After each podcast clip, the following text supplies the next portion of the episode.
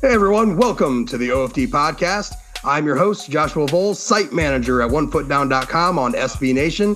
With me, as always, is Jude Seymour, and we got a special guest for you tonight, Carter Karels of the South Bend Tribune and ND Insider. Carter, how you doing tonight? I'm doing quite swell. How are you guys? Swell. Doing great. Got to always uh, use the proper terms, Josh. I, I, I have been told as much. so, so uh, tonight, uh, you know, I think you know Jude and I have been doing a little bit of uh, Gonzo action in the last like three episodes or whatever, whatever we've done. And so I don't think that's going to change much, but we're just going to bring someone else on for the madness. Uh, but, but, while we got uh, while we got Carter here, we're going to talk some recruiting and talk about a little bit about what he does. Um, you know what he's doing in South Bend, and you know what he thinks about the Notre Dame football team, the program. Um, Carter, give a. I, I, people will have to know who you are by now, I'm sure. At least, especially most of our listeners. Uh, but uh, just give the the quick bio of uh, of what what what makes you what you're made of here. Okay, yeah. So um, moved here last year. Actually started right before the Michigan game. So um, this is my first off season with uh, covering Notre Dame.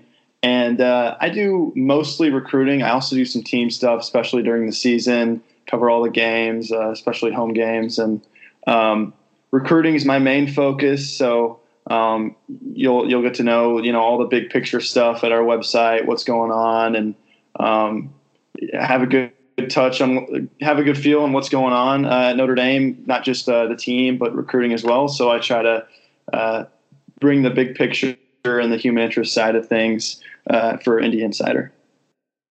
Excellent. And it, I mean, so what do you think so far? What do you think about our little corner of the college football world? Uh, you've been almost a year, right?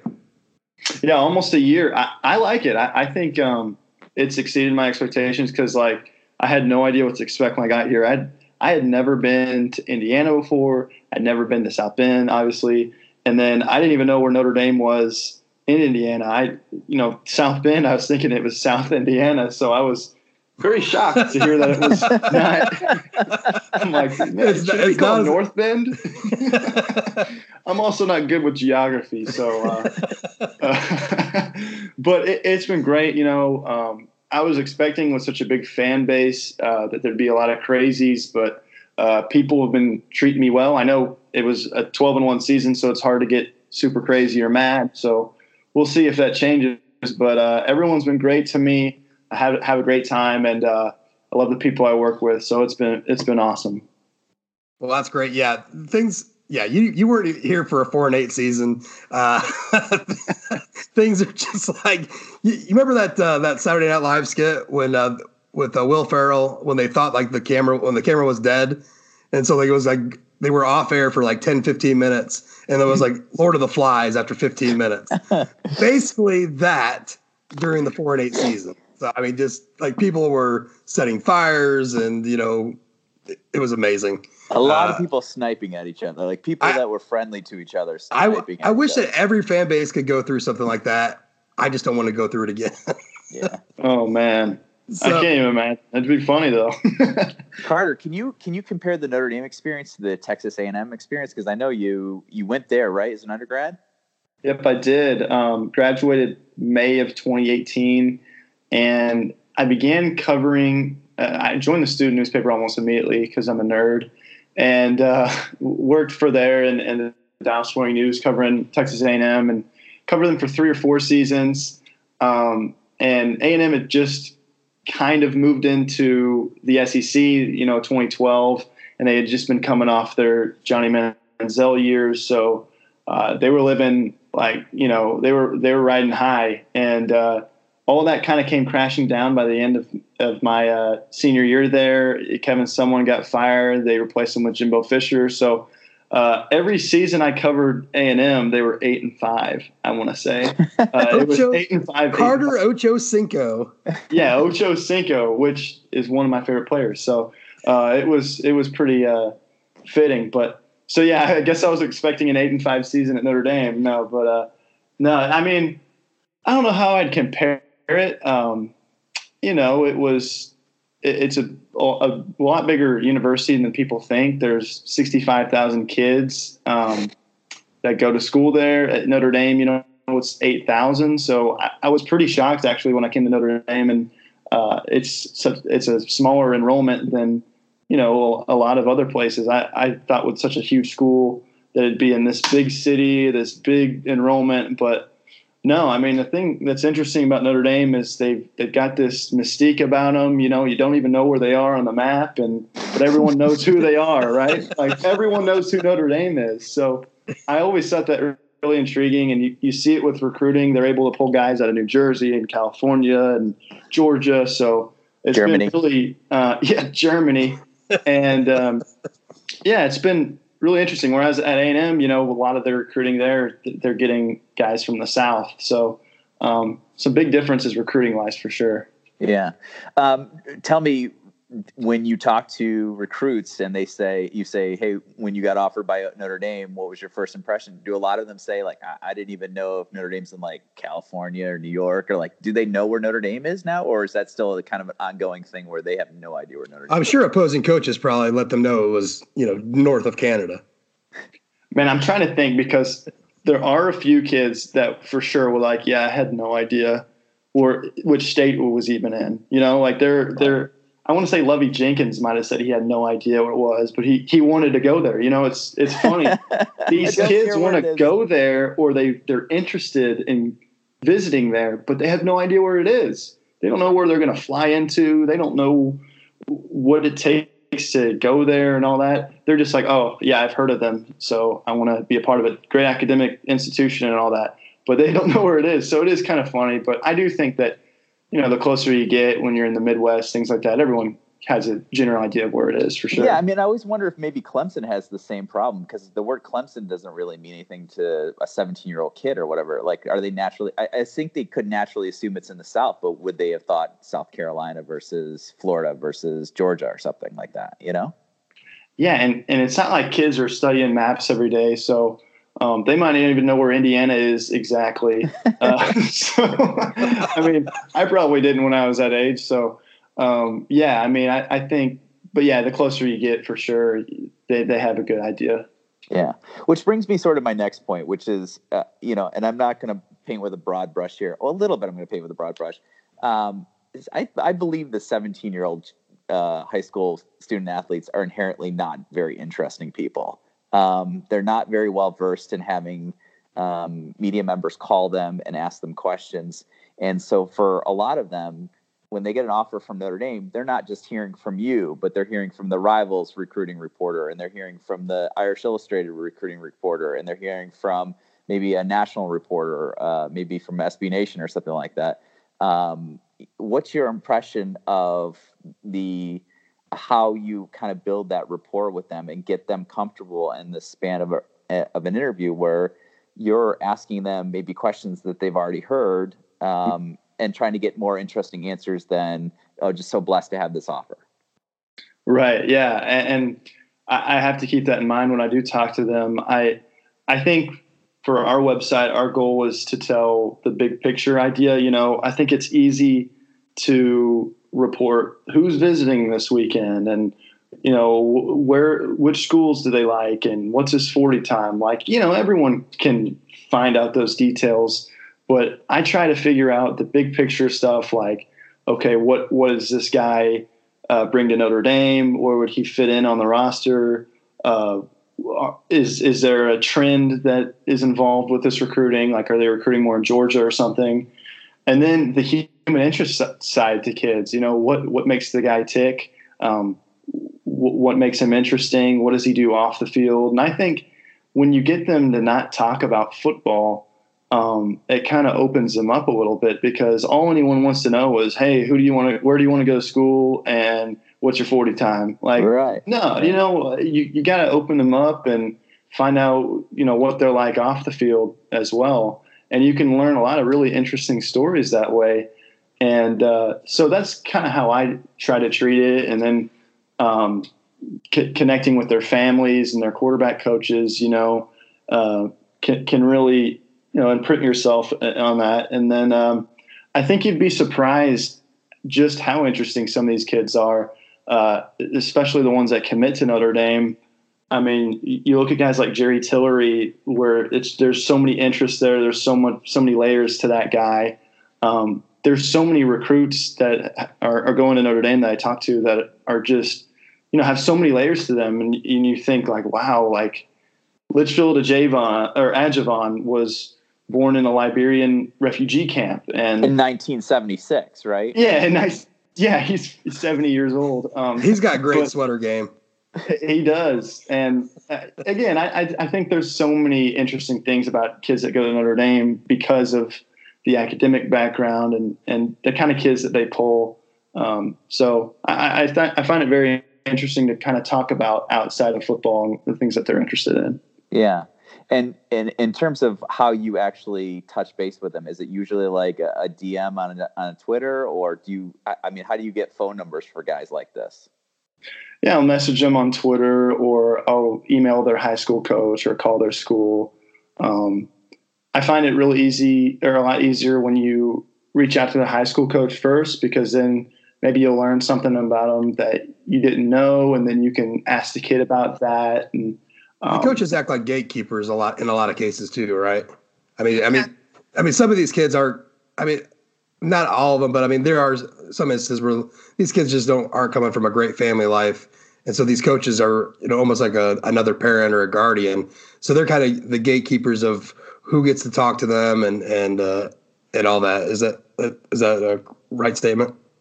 Yeah, and they'll give you a heads up, like, hey, this kid has a lisp or hey this kid doesn't like talking much or don't ask this or that you know that, that rarely that comes up actually but there are certain times usually uh, coaches are thrilled that people are talking about their kids and they love that exposure so there's not really a problem I, I don't know if i recall a time a coach was like hey don't don't talk to this kid um, but maybe that's because I'm really friendly and funny and nice and great. I don't know. I mean, all kidding aside, do you think it helps that you're close in age to them? I do. Yeah, I, I actually do because you know I'm 23 and man, I'd be lying if I said I didn't still like Dragon Ball Z and Pokemon and all that. man, so, I, I I'm 40 uh, years old. I don't even know what Dragon Ball Z is. Well, oh my god, I had a girlfriend that was obsessed with Dragon Ball Z. Anyway, neither here nor there. And you didn't keep her? Wow! Oh my gosh. Uh, you broke up with me, Carl. I don't, uh, Carter. I don't want to talk about it. Oh my god. Oh man, man. Okay, so yeah, I, I do think it helps because um, you know I think there are older guys. I'll talk to them, and it's they just want to talk about football, and it's okay, what, where are you visiting this week? What are you doing now? What are you doing this? What are your grades?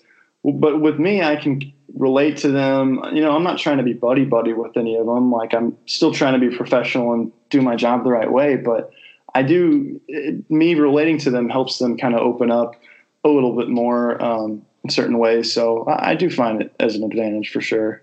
Yeah, and and because your your charge from the paper is to kind of do a big picture or get the human side of them. You're i don't want to make too much conjecture here but I, I, get the sense that you're not it's not about we need to get this first or we need to break this news or we need to toot our horns that this was on nd insider three days ago um, before anybody got it or whatever um, that's i mean i feel like there's two ways to approach approach rec- recruiting and, and yours is definitely one way but then there's a there's there's another way which is this like dog eat dog cutthroat like you know i'm dropping little nibbles and hints and stuff like that. And i'm also you alluded to it i don't have to be their friend. I, I see a lot of recruiting reporters who are like they seem to be like buddy where they're trying to be buddies with these guys and well they get I, they get invested people, and involved in their lives What's that? Well, they it, it's, it's, some of them, and, and there I'm not gonna. There are a few. Well, they get invested and get involved in, in the kids' lives. Now, whether that means that they're trying to steer them, you know, maybe it's to a certain school or whatnot, uh, but they definitely, you know, it, it go they they tote that line a little bit. You know what I mean? Yeah, I guess I'm just guessing, Carter, that it just doesn't mean that much to you to to I don't know, just to be chatty, cozy with us with a set with a 17 year old who may or may not go to Notre Dame. Would that be fair? Yeah, I, I guess it's situational. Like sometimes you have to open a kid up by talking about things that aren't like football. But I'm not trying to to be sunshine and rainbows and say that every kid's amazing and every kid is a great pickup and um, and that and I'm not trying to tell the kid to his face that he's the greatest kid that I've ever seen. You know what I mean? Like I'm not right. trying to to uh, lie to anybody or be fake. You know, I want to be able to tell the truth and and uh, and be fair too. I'm not I'm not going to take a shot at a kid. Um, you know, like I remember with Braiden McGregor, everyone was you know like going a little overboard. I thought, and um, and so I'm not I'm not trying to steer either way because it can go the other way too. And so um, yeah, I, I try to be as fair as possible that way. Yeah, the Braiden McGregor thing was interesting to me because I, I have no problem when a guy picks Michigan over Notre Dame or anything like that. And mm-hmm. to be honest with you, it wasn't about it wasn't about you know he didn't pick Notre Dame, so it's sour grapes.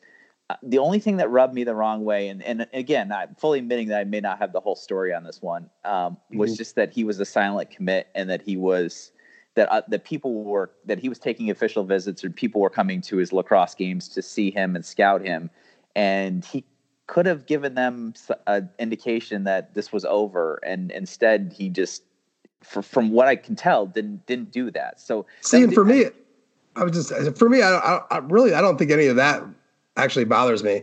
But I, I do. But the only part that does that did rub me the wrong way was that this was a. I mean, this was pretty much a, to, in my eyes something that was put out there by Harbaugh, you know, or something that he kind of you know, it kind of orchestrated in, in a sense because he's done that kind of thing in the past before where he's had guys delay on their commitment. He, he's done some stuff within the recruiting with within these commitments to try to on a PR level. And that that was the only thing like, like that. I mean, coaches are going to recruit regardless if the guy's committed or not. So, I mean, I'm not crying if, if Mike Elston wasn't up there with a jersey on watching, you know, you know, watch that lacrosse game, he might be somewhere else. I mean, I, I don't know. It's not like he, you know, he's going to be at home with his kids that night. I'm just saying, I, I just think all that was a kind of a Harbaugh thing, and which is just like some old school, you know, dick recruiting, eh, but which it's totally legal, but it is a little crappy. You know what I mean? I think so. The the full story is he Mike Elston went to school to watch that game uh, May 9th. And then from the interviews I, re- I read, Braiden said he silently committed the same day that J.J. McCarthy, the quarterback, committed, which was May 11th. Um, but I do know that Notre Dame's, like, people at Notre Dame did not know what he was going to do at all until he did it. Um, and, and so I don't think they were okay. very happy about that. Um, I know that in most instances, if a kid's not going to take a school like Notre Dame's coaching staff, they want a kid. That they're like, okay, hey, if you want to pick Virginia, you can pick Virginia, but you, we want you to tell us because we want the heads up. We don't want to waste our time and and and all that. So I think people in Notre Dame were, were not happy that he didn't um, let them know. But well, you know, the I, other part of that, the other part of that story too, is that um, his his family was close with one of with I don't know if they're related or just close friends with one of the Michigan, uh, I think one of the twenty four seven Michigan reporters, and so mm-hmm. the the whole thing about Michigan had no idea where he was going. It was like a just a, a the whole thought of a, re, a recruiting site on on that level, like helping out with the mirage of the of the recruitment yeah. was that I think that that coupled with is probably the most is the thing. It's like uh, you, you kind of you just hate to see that, really. you know what I mean? I mean the way that, the way they went about it was was was a little. They were trying to put off like because I went back on there. I went to that message board and started looking around, seeing if there was hints and all that, and just the way that they did it, like Michigan, like they have no idea where McGregor's going to go. Like the whole this whole thing to like build it up, like they they knew too, and they were going along with it to build it. I mean, it was a it was a sell job, one hundred percent, and they were helping Michigan along with that. I, I would be this, mad.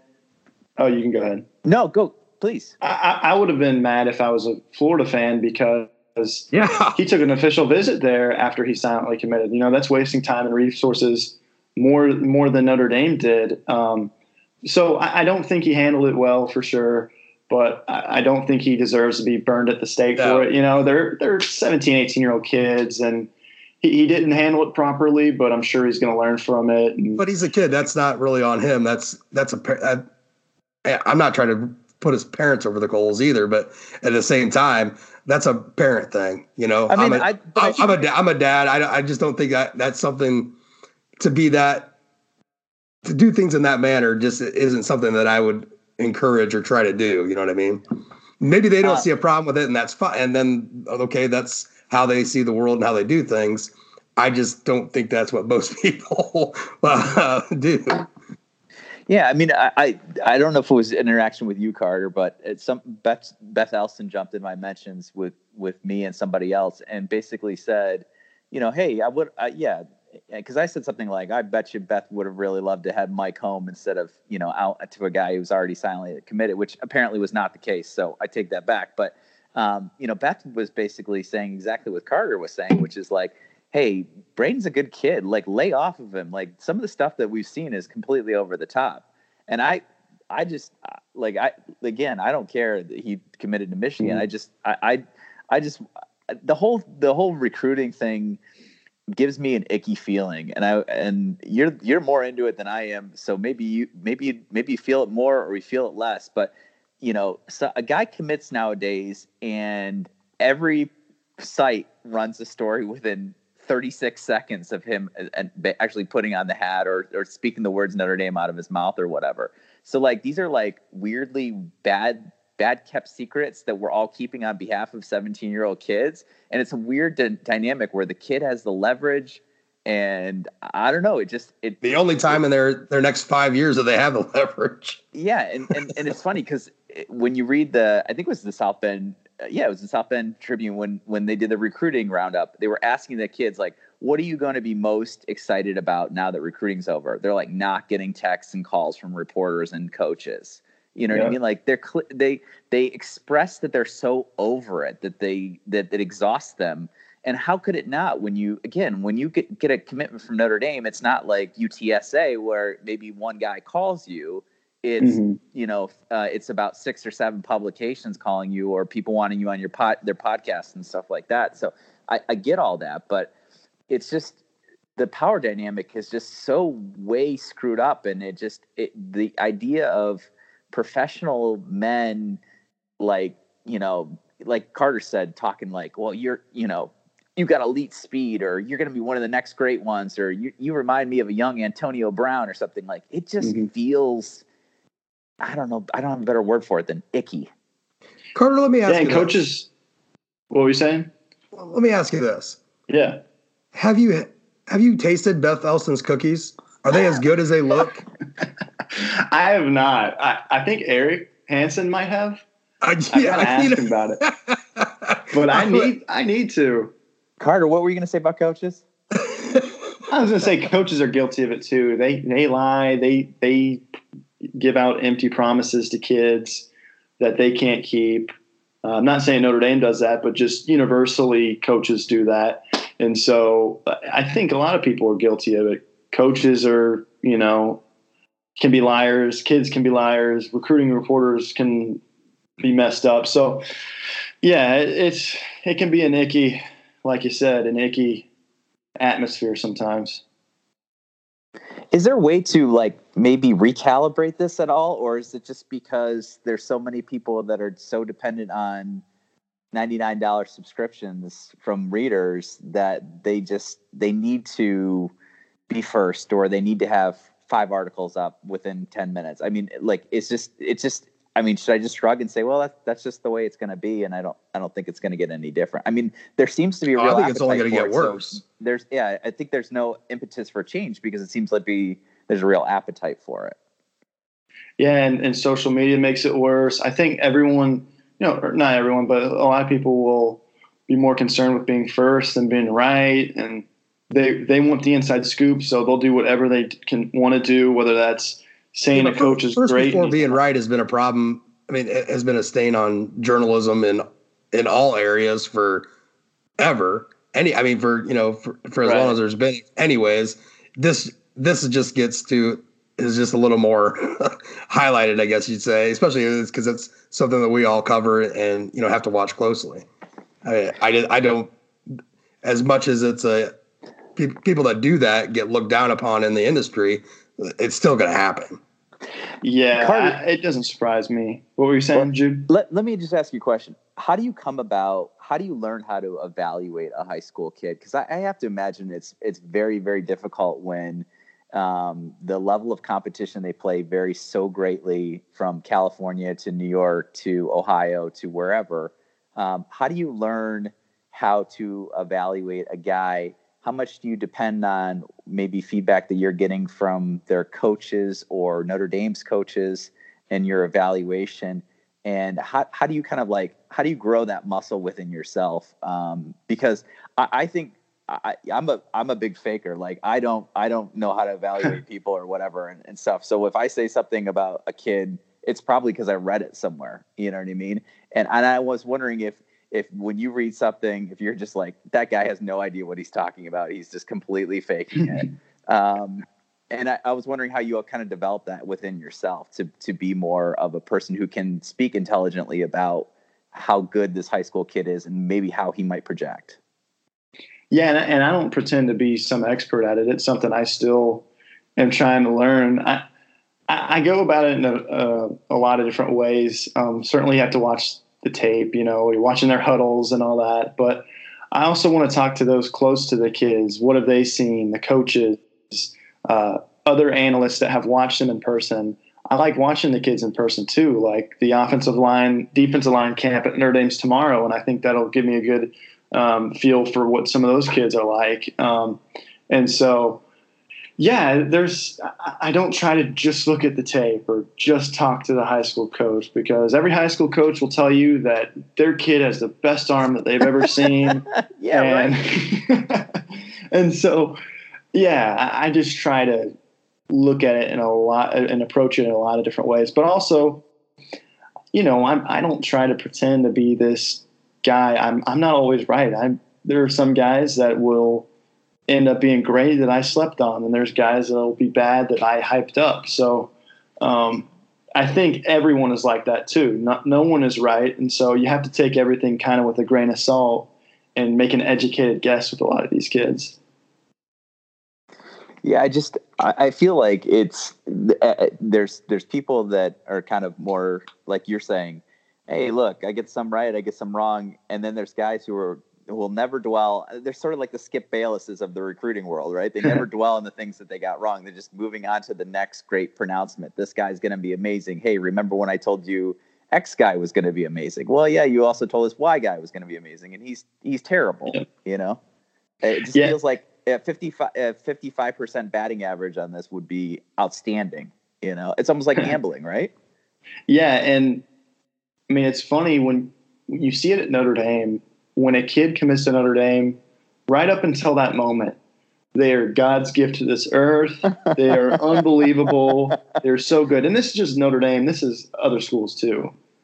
And then when they're committed, especially if they commit early, there there are times where eight months later, it's like, wait, who's that kid? Oh yeah, we didn't we never really thought he was that great because it's always the recruiting industry is always built on what's next and the kids you know the, the really good athletes that are between two schools or four schools or whatever they want to hype those guys up because wow look at this five star kid. He's between washington and oregon and then washington and oregon fans are going crazy and losing their minds.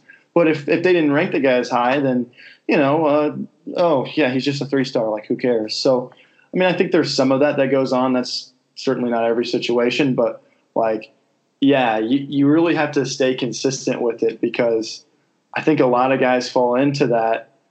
Oh, yeah, he committed and we don't really talk to him anymore and he doesn't give us scoops and there's not much news to break. So, you know, who cares about this kid? Like, he's, he's not that great.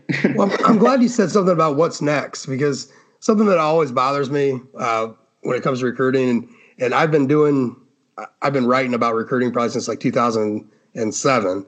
Is like we're in the 2020 cycle right now, Now, granted, you know things have, things have changed quite a bit. You know, since they've with the early signing period, so cycles have, have definitely changed.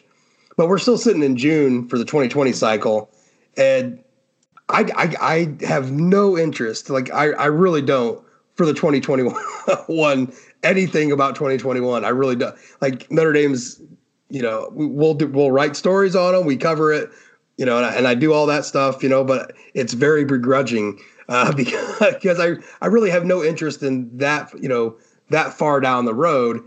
Yet it it's always seems to be it, like it keeps edging up. Like used to never hear like the, about the next cycle really until you know right after signing day, and now it's like you know we're sitting in June and we're talking about adding more. You know Notre Dame could add a, um, a defensive tackle to the 2021 class. You know after this weekend. So you know what are your thoughts about that? Do you do you think this is just getting you know, we've already talked about, you know, things getting out of control. Do you think this just keeps getting more and more out of control because there's pressure on these kids with the way that's gone? You know, it used to just be like, you know, rivals, right? And now you got all these other sites, you know, or I guess it used to just be Lemming. But now you got all this stuff, all the newspapers, all the blogs, everything. So it just keeps trickling down in, in age. And, and we're talking about guys that, uh, you know, haven't played their junior year yet uh, which right. to me is just baffling. You know, I I can't imagine really evaluating a kid no matter what until after his at least after his junior year. You know, or at least in the middle of his junior year. Right. It, it makes sense to me in that the the recruiting industry has just changed so much. You know, back in the day there was no Twitter, no Hudl. Now with all this exposure, you know, guys are getting offered when they're in eighth grade, ninth grade, and the really really high end prospects you can't offer them or you can't invite them to camp when they're late into their junior year or senior year or whatever. Um, and you have the early signing period now, which happened started two years ago. You have the earlier official visits uh, starting in April now, and so everything has been moved earlier. And so, you know, Notre Dame can't afford to talk to a five-star running back starting his junior year. They've got to be on him, honestly, beginning his freshman year or maybe sophomore year. So um, yeah, I think I think it's just a completely different landscape and and with all of the camps now and all social media and and all that, it, I, I, understand it. I, I get why there there's stuff like that. But uh, yeah, I mean, uh, don't get me wrong. Sometimes I'm like, okay, we we already talking about 2022. Are we serious? Like, right, but, right, yeah. Yeah, it used yeah. to be. Well, they, when people say at least around Notre Dame when they say the old days. And I, I just remember like when Holtz was coaching, and this is one of the few times I'll ever bring up uh, that man's name, but uh, like the big the, the official visit was the postseason awards banquet. That's when everyone came then, and yeah. that was their official visit. It wasn't any there wasn't a whole lot you know stuff going on before that, and he would just wrap up you know like fifteen blue chippers you know right there on the spot, and it's but you're right. It's just like this slow but yet steady glacier just moving, you know, at a, at a, at a pace. Sooner or later, you know, there's just going to be a, a big lake that we're all going to drown in. Yeah. So, Carter, what do you think of people who say, "I can't believe Notre Dame took that three star. This is too early to be taking three stars." Um, just in general, or yeah, just like when when when you grab a 2021 three star or something like that. Um, it, eh, eh, you know, I, my feeling is Notre Dame's evaluated him. They see the potential. They like him. He's a good fit, academic. He's a good fit for their system. They know where they they want to slot him. Um, and so this guy is high on their board. And so if they take him, then they see the potential. Like one time, Kyle, when they took Kyle Hamilton, he wasn't a five star. You know, yeah. so, um, so so these guys can can grow into it or whatever. But I think there's always this perception from fans that if you take a three star, then you're you don't have space for the five star at the end, and I don't I don't agree with that at all. Is that is that a fair assessment? I guess it's situational because you know th- this week Notre Dame got a three star committed cornerback, um, and in that scenario they had missed on a lot of guys at cornerback and had, had kind of been circling back on some guys, and you, you're seeing it this month for sure. And and so in that case, I I think people are, are, it's fair to be up in arms saying, hey, like how can you not secure all these guys after the year Julian Love had and what it looks like Troy Pride Jr. is going to have this next season, um, and, and, how good the defense was last season. Like, and you, you see how much success they have uh, across the board offensively uh, for the 2020 recruiting class. So why shouldn't they have that um, at, at defensive back? So in that scenario, I get it. But yeah, if it's out of the blue, if it's someone that they've been looking at for a long time and they really feel high on them, um, and maybe it's a guy who ha- just has a lot of upside, like Alexander Ehrensberger. You you look at him and you're like, oh, man, he he might never play it down, but he also might end up being really good because he's you know like six foot eight. Um, so yeah, I think it's situational. Um, just kind of depends on what's happening at that moment. Yeah, I mean, one of the guys that I fell in love with, um, and I think a lot of people were scratching their heads when they took him, was Ade Ogundeji, because I think he was a three star.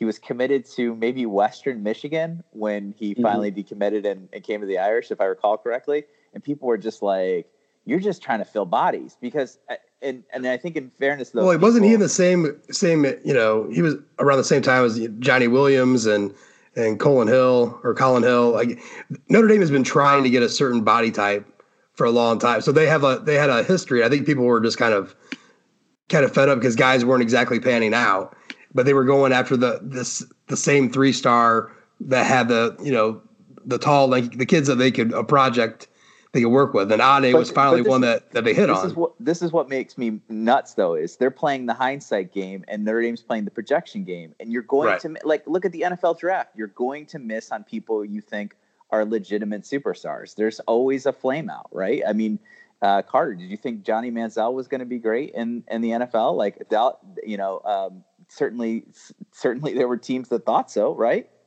So I didn't until he got drafted by the Browns. we can say the same about Brady Quinn. I know. We're so sad. Yeah. We're so sad. And DeShone Kizer. yeah. um, the Browns. It took Baker. Hey, with that, we're going to take a just a quick break here, and uh, then we'll come right back and talk uh, more with Mr. Karels here. All righty. All right, we're back. Carter, I'm going to transition just a little bit away from uh, recruiting here for just a minute. Uh, the Notre Dame football team itself, the program itself. So you came on last year, and in the uh, Tyler James uh, tradition, Notre Dame got an undefeated uh, regular season. So thanks to you, good sir. Um, You're welcome. What was your What was your? This is a kind of a two parter here. Give me your initial impression. Like, what did you think about Notre Dame football? Like, we've already talked about about uh, you know your kind of thoughts about Notre Dame itself, but the program itself, the the players that you know, the actual team itself.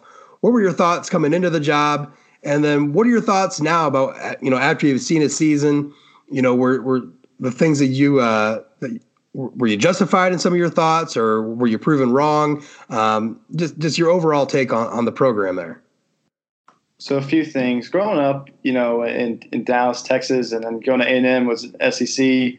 I was way more in tune with the SEC and the Big 12. And so Notre Dame was kind of just like an afterthought to me. I never really thought about them a ton or followed them really closely until, you know, like 2012 when they had that really good season. Um, but I remember just growing up, I always, as an analyst, I was not a fan of Lou Holtz because I always felt like he overhyped Notre Dame. Like he would always, every year it was Notre Dame's going to win the championship. It felt like, and so I was always like, "Gosh, come on, Lou!" It like, felt like doing, that man? because he was actually saying that. Like, yeah, no, he was actually saying that. Um, so that was is, my I, only. I, I, feel like Desmond Howard just does that now. He he just he's yes. he's followed the Lou Holtz school of just go full homer for your team and who cares? Damn the consequences, yeah. right? For real. And Danny Kanell did that with Florida State. You would always um, retire at home you know. oh my gosh.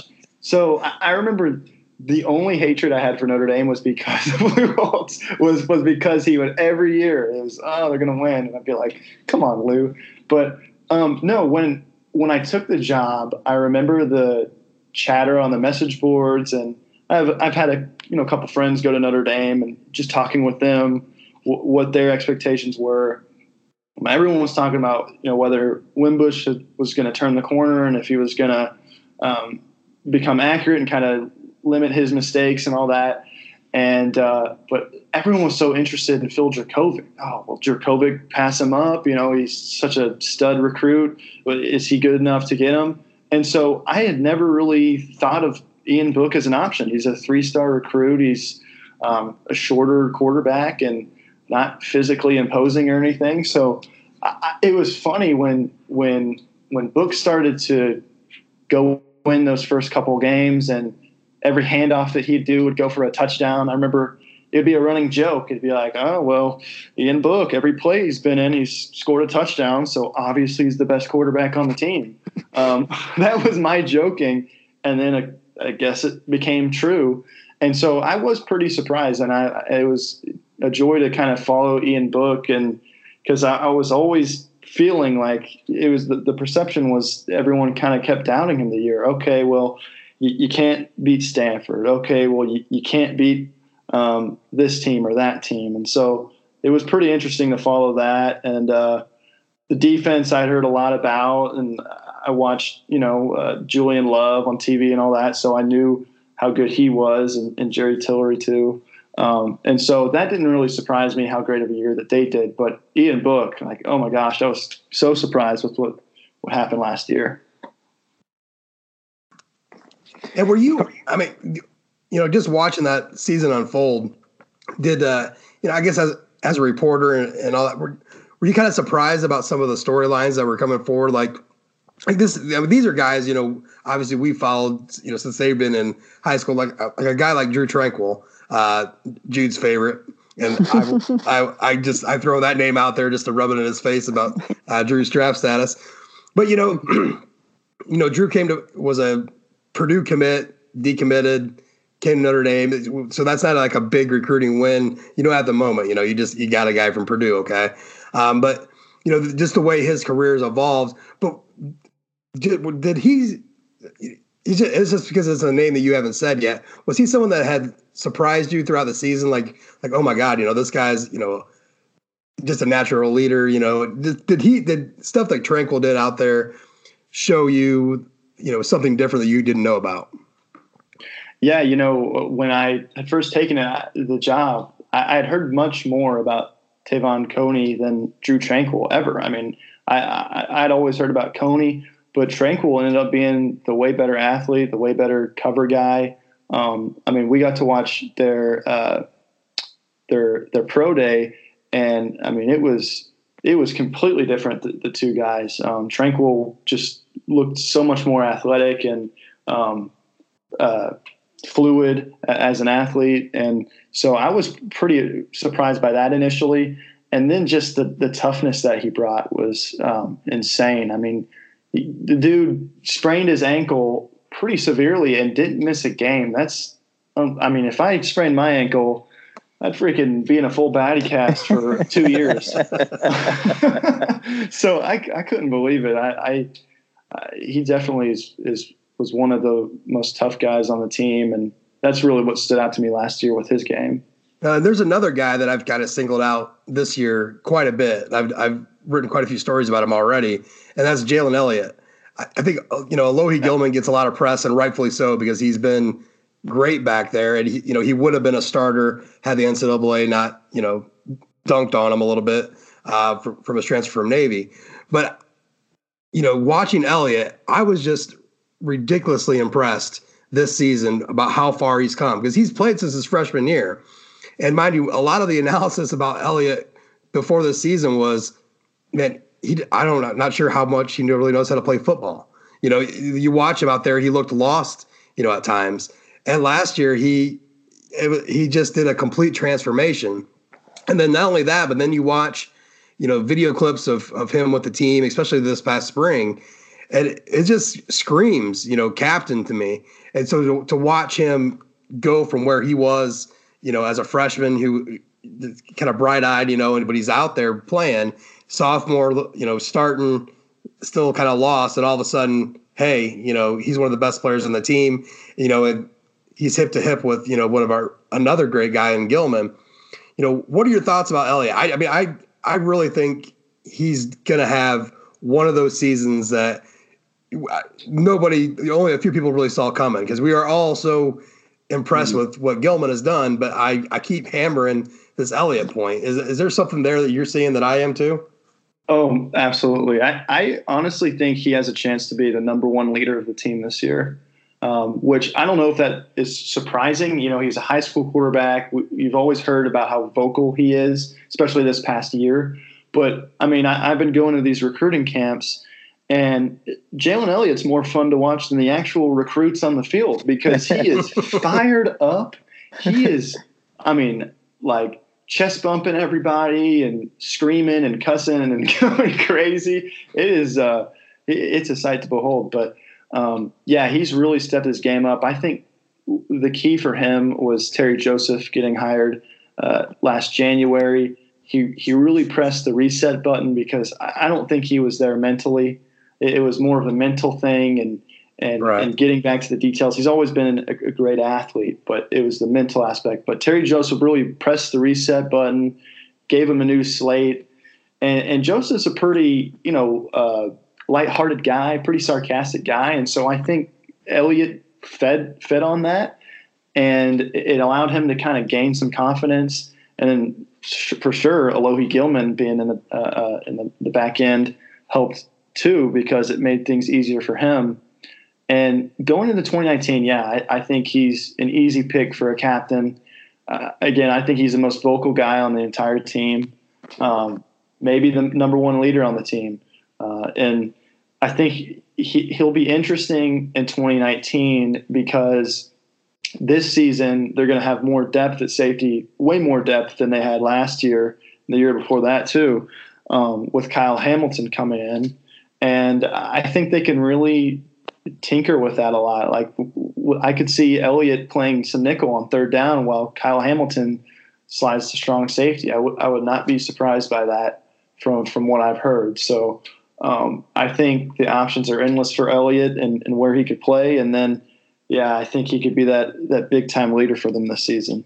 Now that, that and that kind of leads a little bit to I, I get to one of my other I, I, I would kind of label Elliott as my as my favorite guy on the team. I, I like to to give title belts to to, to guys each year, but uh, also uh, this leads to like Liam for me Liam Eichenberg, uh, hashtag Ohio, uh, as being another one of those guys. And I got to tell you, you know, there, there's a lot of talk about him possibly you know getting a C on his chest this year too. But uh, after the the pre Virginia Tech interview. Are they, do you think, do you think the coaches take that chance of of him in front of a microphone again? well, yeah, and they didn't give him to us.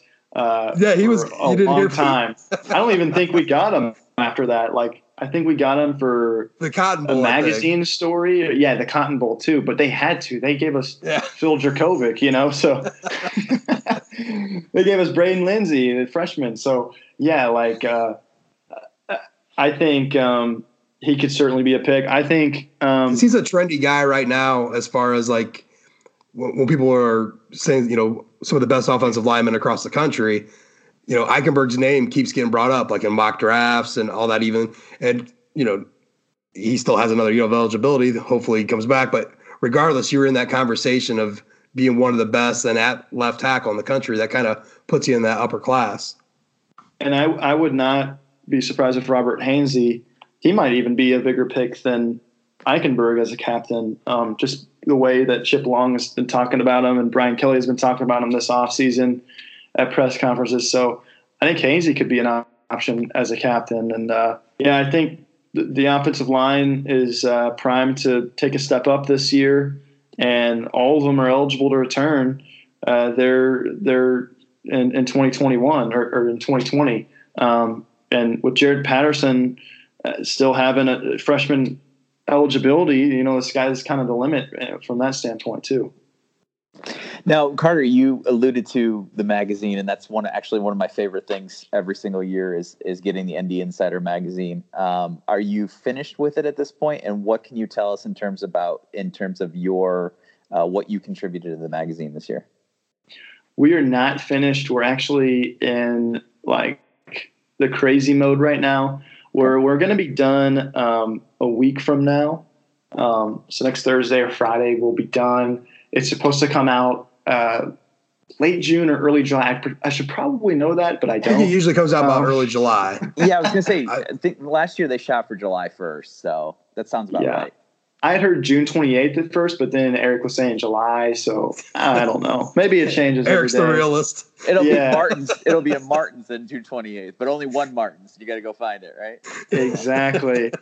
um, yeah, I wrote um, a handful of stories. Um, we we did some position stories, some analysis stories. I gave my predictions that are going to be all true because I'm always right. Um, no, not really. But you want uh, to share with us what you predicted this year? I Give us a couple juicy ones there. Okay, let me think. Are you are you are you putting us in the Camping World Bowl against uh, West Virginia or what? Uh, I don't know if y'all will like this one. Um, Uh-oh. I have Cotton Bowl versus UCF, the Brandon Wimbush Bowl. the Brandon Wimbush Bowl. All right, That's my juicy pick. Yeah. there you go. Perfect. So Perfect. yeah, but um, got a couple recruiting features in there, and uh, we we got to talk to a lot of the coaches and a lot of the um, main players that you know uh, for this magazine. So we've got a lot of human interest stuff coming out. Um, Eric and Tower have been sharing me some tidbits from their interviews, so um, I think it's going to be really interested, and I, I can't wait for it to come out. Yeah, I mean, this is the this is the opportunity to talk to people who are maybe outside, a little bit outside. I mean, I know that you're going to talk to like a guy like Ian Book or something like that. That's obvious, but like sometimes you get an opportunity to, to tell a, a different story about a guy who doesn't get as much press, or maybe a coach who doesn't get as much press. So I always find that kind of um, really interesting to to read those pieces because I feel like when the season starts, Notre Dame's just like you're only going to talk to the captains and the quarterback. You know, um, you're, Right. you're going to talk to Brian Kelly uh, twice a week or three times a week, including the tel- the Sunday teleconference or whatever. But you're not going to talk to Chip Long and to Mike Elston and to you know and to Clark Lee and stuff like that, which I always think is ki- kind of a shame because those guys are very interesting when you do get to talk to them and, and they have a lot to say that is is sometimes different than what the coach says too, which is also you know uh, sort of fascinating, right? Yeah, I was talking with Tyler James about this the other day. Uh, we are like, man, we have not had a single conversation with Clark Lee where we haven't gone away and been like, wow, that dude is super smart and interesting. Yeah, dude, I'm a, my brain Uh, always hurts after listening to Clark Lee. Like I I'm, a, I know. just sit there amazed how cerebral. Like his, I, I did a whole story about it, or maybe even a whole podcast. Remember, but just about how, how he looks at at things and how his process of thinking and going about it. It just it blows my mind. Like how intricate it must be. You know, when he goes step by step with what he wants to do. It, it just it, to me it seems insane, and for him it's just like mm-hmm, mm-hmm, mm-hmm. I It- know, and and the, the interesting thing too, um, Notre Dame's Notre Dame. Uh, they they think that Kyle Hamilton mentally and how he operates is exactly like Clark Lee. They they, they make that comparison a lot. Um, which yeah, get excited about that because and, I'm and in gonna my need a moment. conversation, I'm gonna have to get a crown real quick and ship it up there for wait for uh, Hamilton Suddenly got to show up on degrees hotter in this campus. he showed up today, uh, Friday, Yeah. so um, he'll he'll be there to receive it. But yeah, no, uh, Hamilton mentally, you know, you, you talk to the kid and he absolutely hates interviews, but you wouldn't know it because uh, he's a real thoughtful kid and he, he answers every text and every call. Uh, a, a really good kid to talk to, and uh, the sky's the limit with that kid uh, for sure. But uh, yeah, I, I can totally see the Clark Lee comparison with him mentally, and uh, I got to see him and, and meet with him and, and watch him at the All American Bowl, and I, I could totally see it. We're getting close to to wrapping these things up, but I'm gonna, there's a few things I, I got to get from you because, uh, well, I, I got to know. And you might have answered this before on the pot of gold. I, I can't quite remember, but uh, it's something I like to ask uh, just about anyone that comes on here or just anyone in general. Uh, taco versus burrito. Where do you stand? Oh my god. On a fight? Uh, I mean, Oh, oh, in, a, oh, in a oh. fight, sure. I don't know why I th- I would thought of hot rod. I thought you said taco versus grilled cheese sandwich. I don't know why I thought that. and so I was. God, I love that movie. That's a great movie. Why? That's so funny that that was my instant reaction. Oh, you mean in a fight? my, my gosh. Uh, taco for sure. Taco. Ooh. But but what I'll say, I get really pissed off about this. I don't know why, but I get mad that soft tacos are called tacos because they're in the same uh, thing that burritos are in. They're in tortillas. So aren't they kind of like an open burrito? Like, you know what I'm saying? I, I don't know. Maybe I'm maybe I'm drunk and high, but I think that, that, that is a very interesting hill to die. I mean, I'm, I'm, Ita- I'm Italian, and so we have all sorts of different pastas, right? It's the same damn thing. It's just in different shapes. So, like a, a hard taco is just a tortilla deep fried, right? So, I guess, I, mean, I guess it's just a, a category that people have to put it in, right?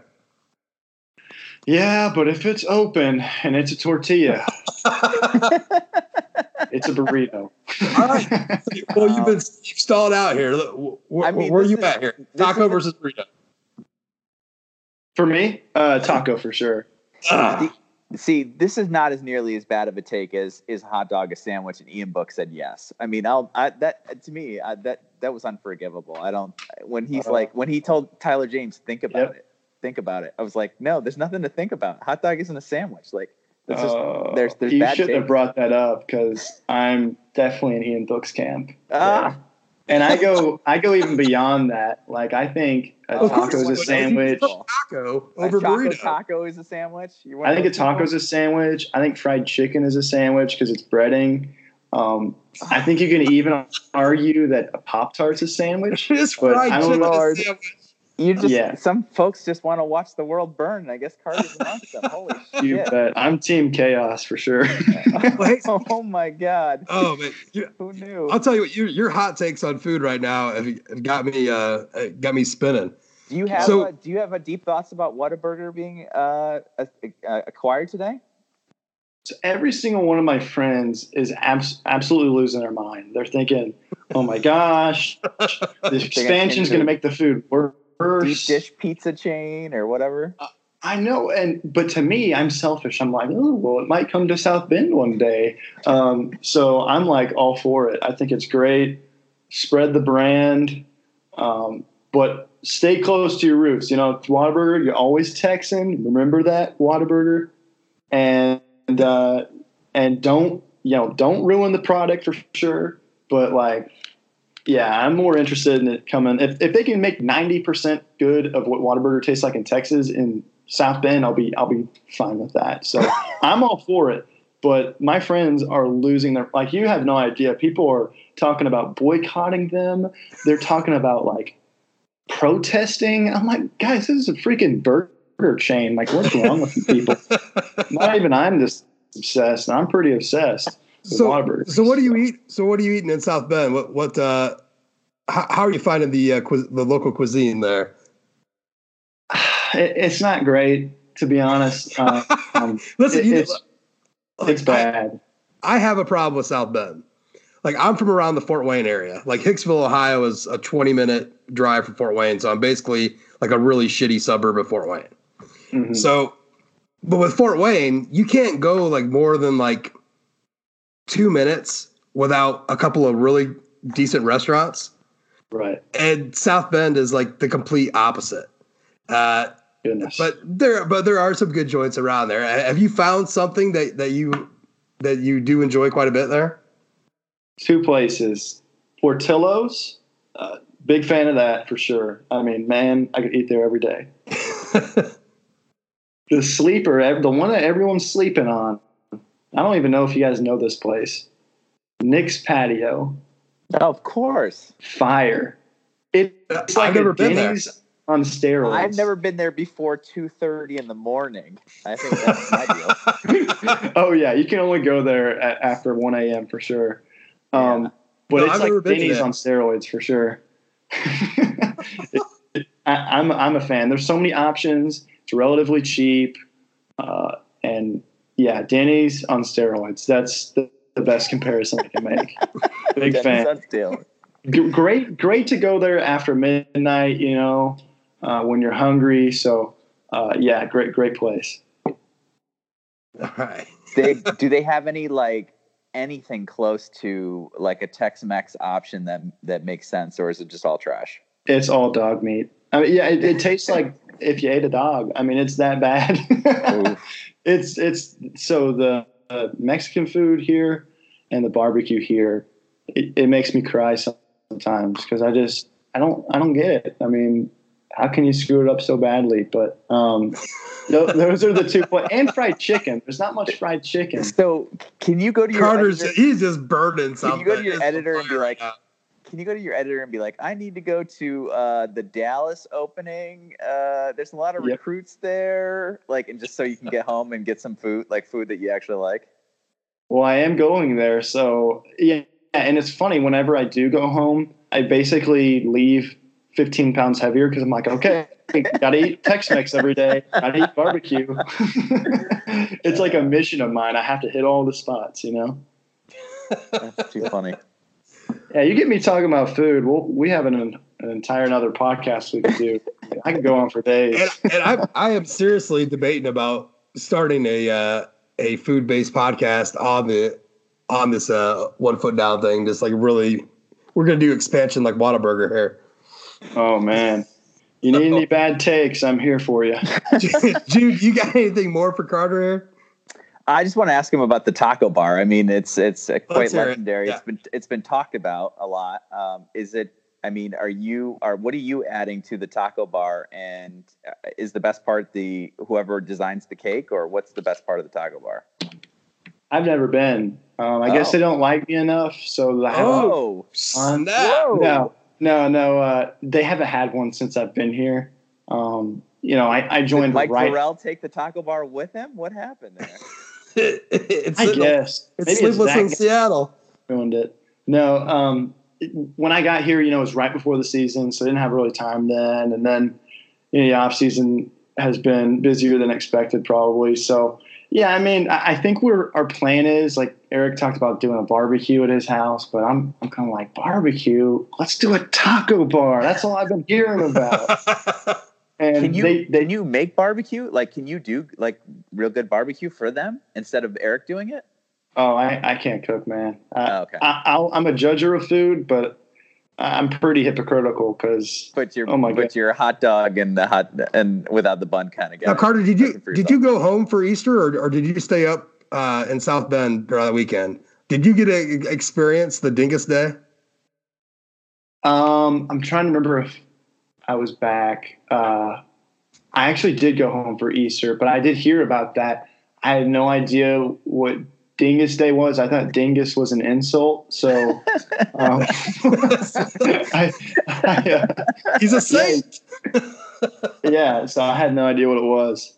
So you you uh you didn't go experience all the all the excellent Polish cuisine, all the all the pierogies and everything else they got down there. I did not, and maybe that's why I'm so unsatisfied with all of the food. Uh, maybe I'm just missing out on all the events going on. I just think that downtown. you're you're gonna have to shift the uh you know it's like moving to uh you know it's like moving to Kenya and expecting a good burrito. You know, you're gonna you're gonna, ha- you're gonna have to like shift to that's a that's a Polish that's a Italian that's, that's an immigrant town uh Polish Italian stuff on there. You're gonna have to just shift your your uh your taste buds that way, and I think you'll be a little bit more pleased.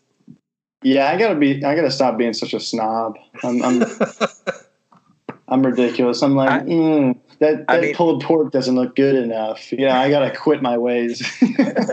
Just enjoy it and shut up. That's great. Hey, before we let you go, um, some of my favorite people on on Twitter, and I've had the privilege to meet them once in real life, are are Eric and, and Tyler. Uh, can you just eh, tell us a little bit about some of the personal interactions you've had with those guys, and and what they've meant for you in terms of your development as a as a writer, and and you know as as a guy living in South Bend and being a person. Gosh, I hate those guys. Um, where do I start?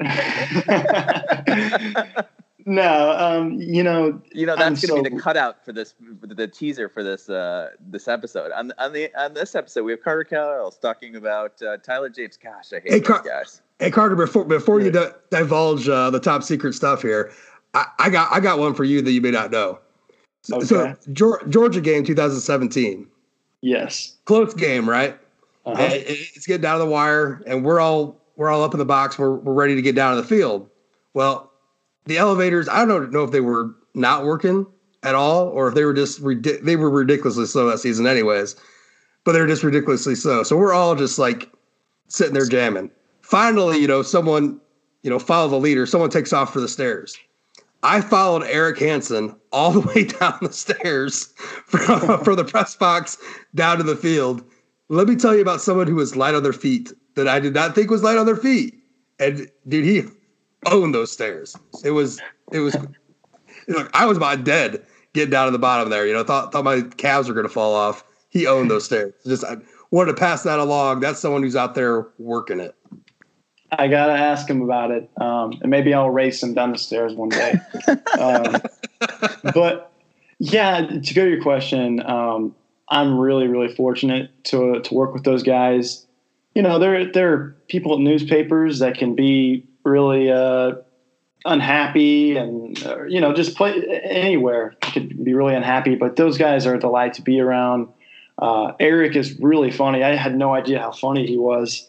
Um, not as funny as me, but uh, he's he's he's uh, great to be around. And then Tyler was really helpful for me because he did my job for about uh, six years, and so he's really given me a blueprint to to kind of follow. And um, any advice I need, I can go to him or Eric. Um, and so you know, going to a new beat is is tough because you know you don't know every player's life stories like you know Eric and Tyler did. You don't know the name of the third string defensive tackle and where he's from, and so it took some time to adjust. It was kind of a whirlwind joining right before the Michigan game. So having them and and not only be really helpful, but being great to be around was really awesome. And uh, you know, a couple weeks ago, uh, Tyler James uh, turned 30 years old. He's really old now, so uh, make sure to uh, God, let's let not, him know let's that. not go there. No, yeah, you, you said that to the wrong two people. well, I, I, am saying it more of you need to tell him that he's old. Maybe oh, don't gotcha. tell him. And then he'll age, look right at me and say, "What year were you born? 1978? yeah, oh, okay. Say, aren't you turning 40 this year? Yeah, you are. Okay. Oh, 41? Okay. Yeah, yeah, good, good. well, he, you know, Eric and I went to his uh, birthday party uh, in LaPorte, Indiana, and got to meet his family, and Tyler's actually met my family, and so uh, we're really close outside of work too. So they're they're just great to be around and, and, work with for sure. That's awesome. That's awesome. That makes everything everything a lot better. I uh, I can't stand Jude most days, so uh, oh, I bet that's why I'm so, anyways, well, we're gonna wrap this up. I want to thank everyone uh, for taking the time to to listen, and, and please, I implore you to to read Carter's stuff uh, over at ND Insider and uh, South Bend Tribune. Look, it, it's worth your time. Uh, it's worth your money. Worth your money. Pay a little bit of that coin to get the good stuff. Uh, if, if you got it, it it's going to be something worthwhile. So, uh, for all of us here, uh, thank you. Have a good night. Go Irish.